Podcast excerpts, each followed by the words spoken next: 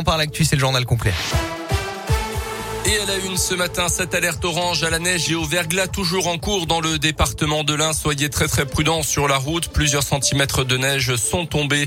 Évidemment en altitude sur l'autoroute A40 au col de Seigne avec une bonne dizaine de centimètres relevés. Jusqu'à 40 centimètres de neige au col de la Faucille et quelques centimètres aussi de neige tombés en pleine dans la Bresse notamment. Les poids lourds de plus de 7 tonnes 5 ne peuvent plus emprunter la 40 euh, depuis la jonction entre l'autoroute et la 42 en direction de la Suisse et depuis le tunnel du Mont Blanc dans le sens opposé. Des zones de stockage à Amberieu et Tessonge ont été ouvertes par les autorités. La préfecture précise que les transports scolaires pourront quand même circuler aujourd'hui. Toutes les informations à retrouver sur radioscoop.com et l'application Radioscoop.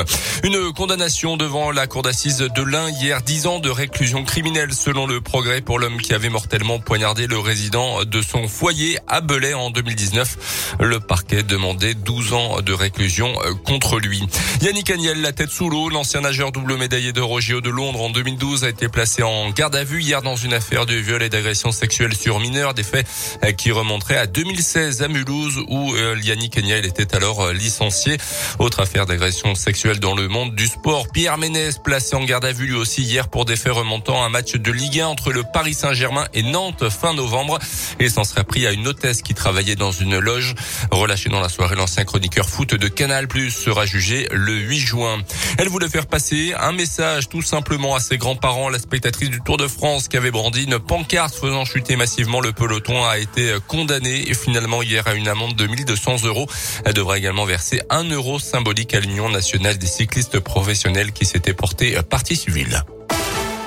Les trois points avant les vacances de Noël. Le FBVP joue son dernier match ce soir avant la trêve. Match à domicile face à Orléans en difficulté en championnat.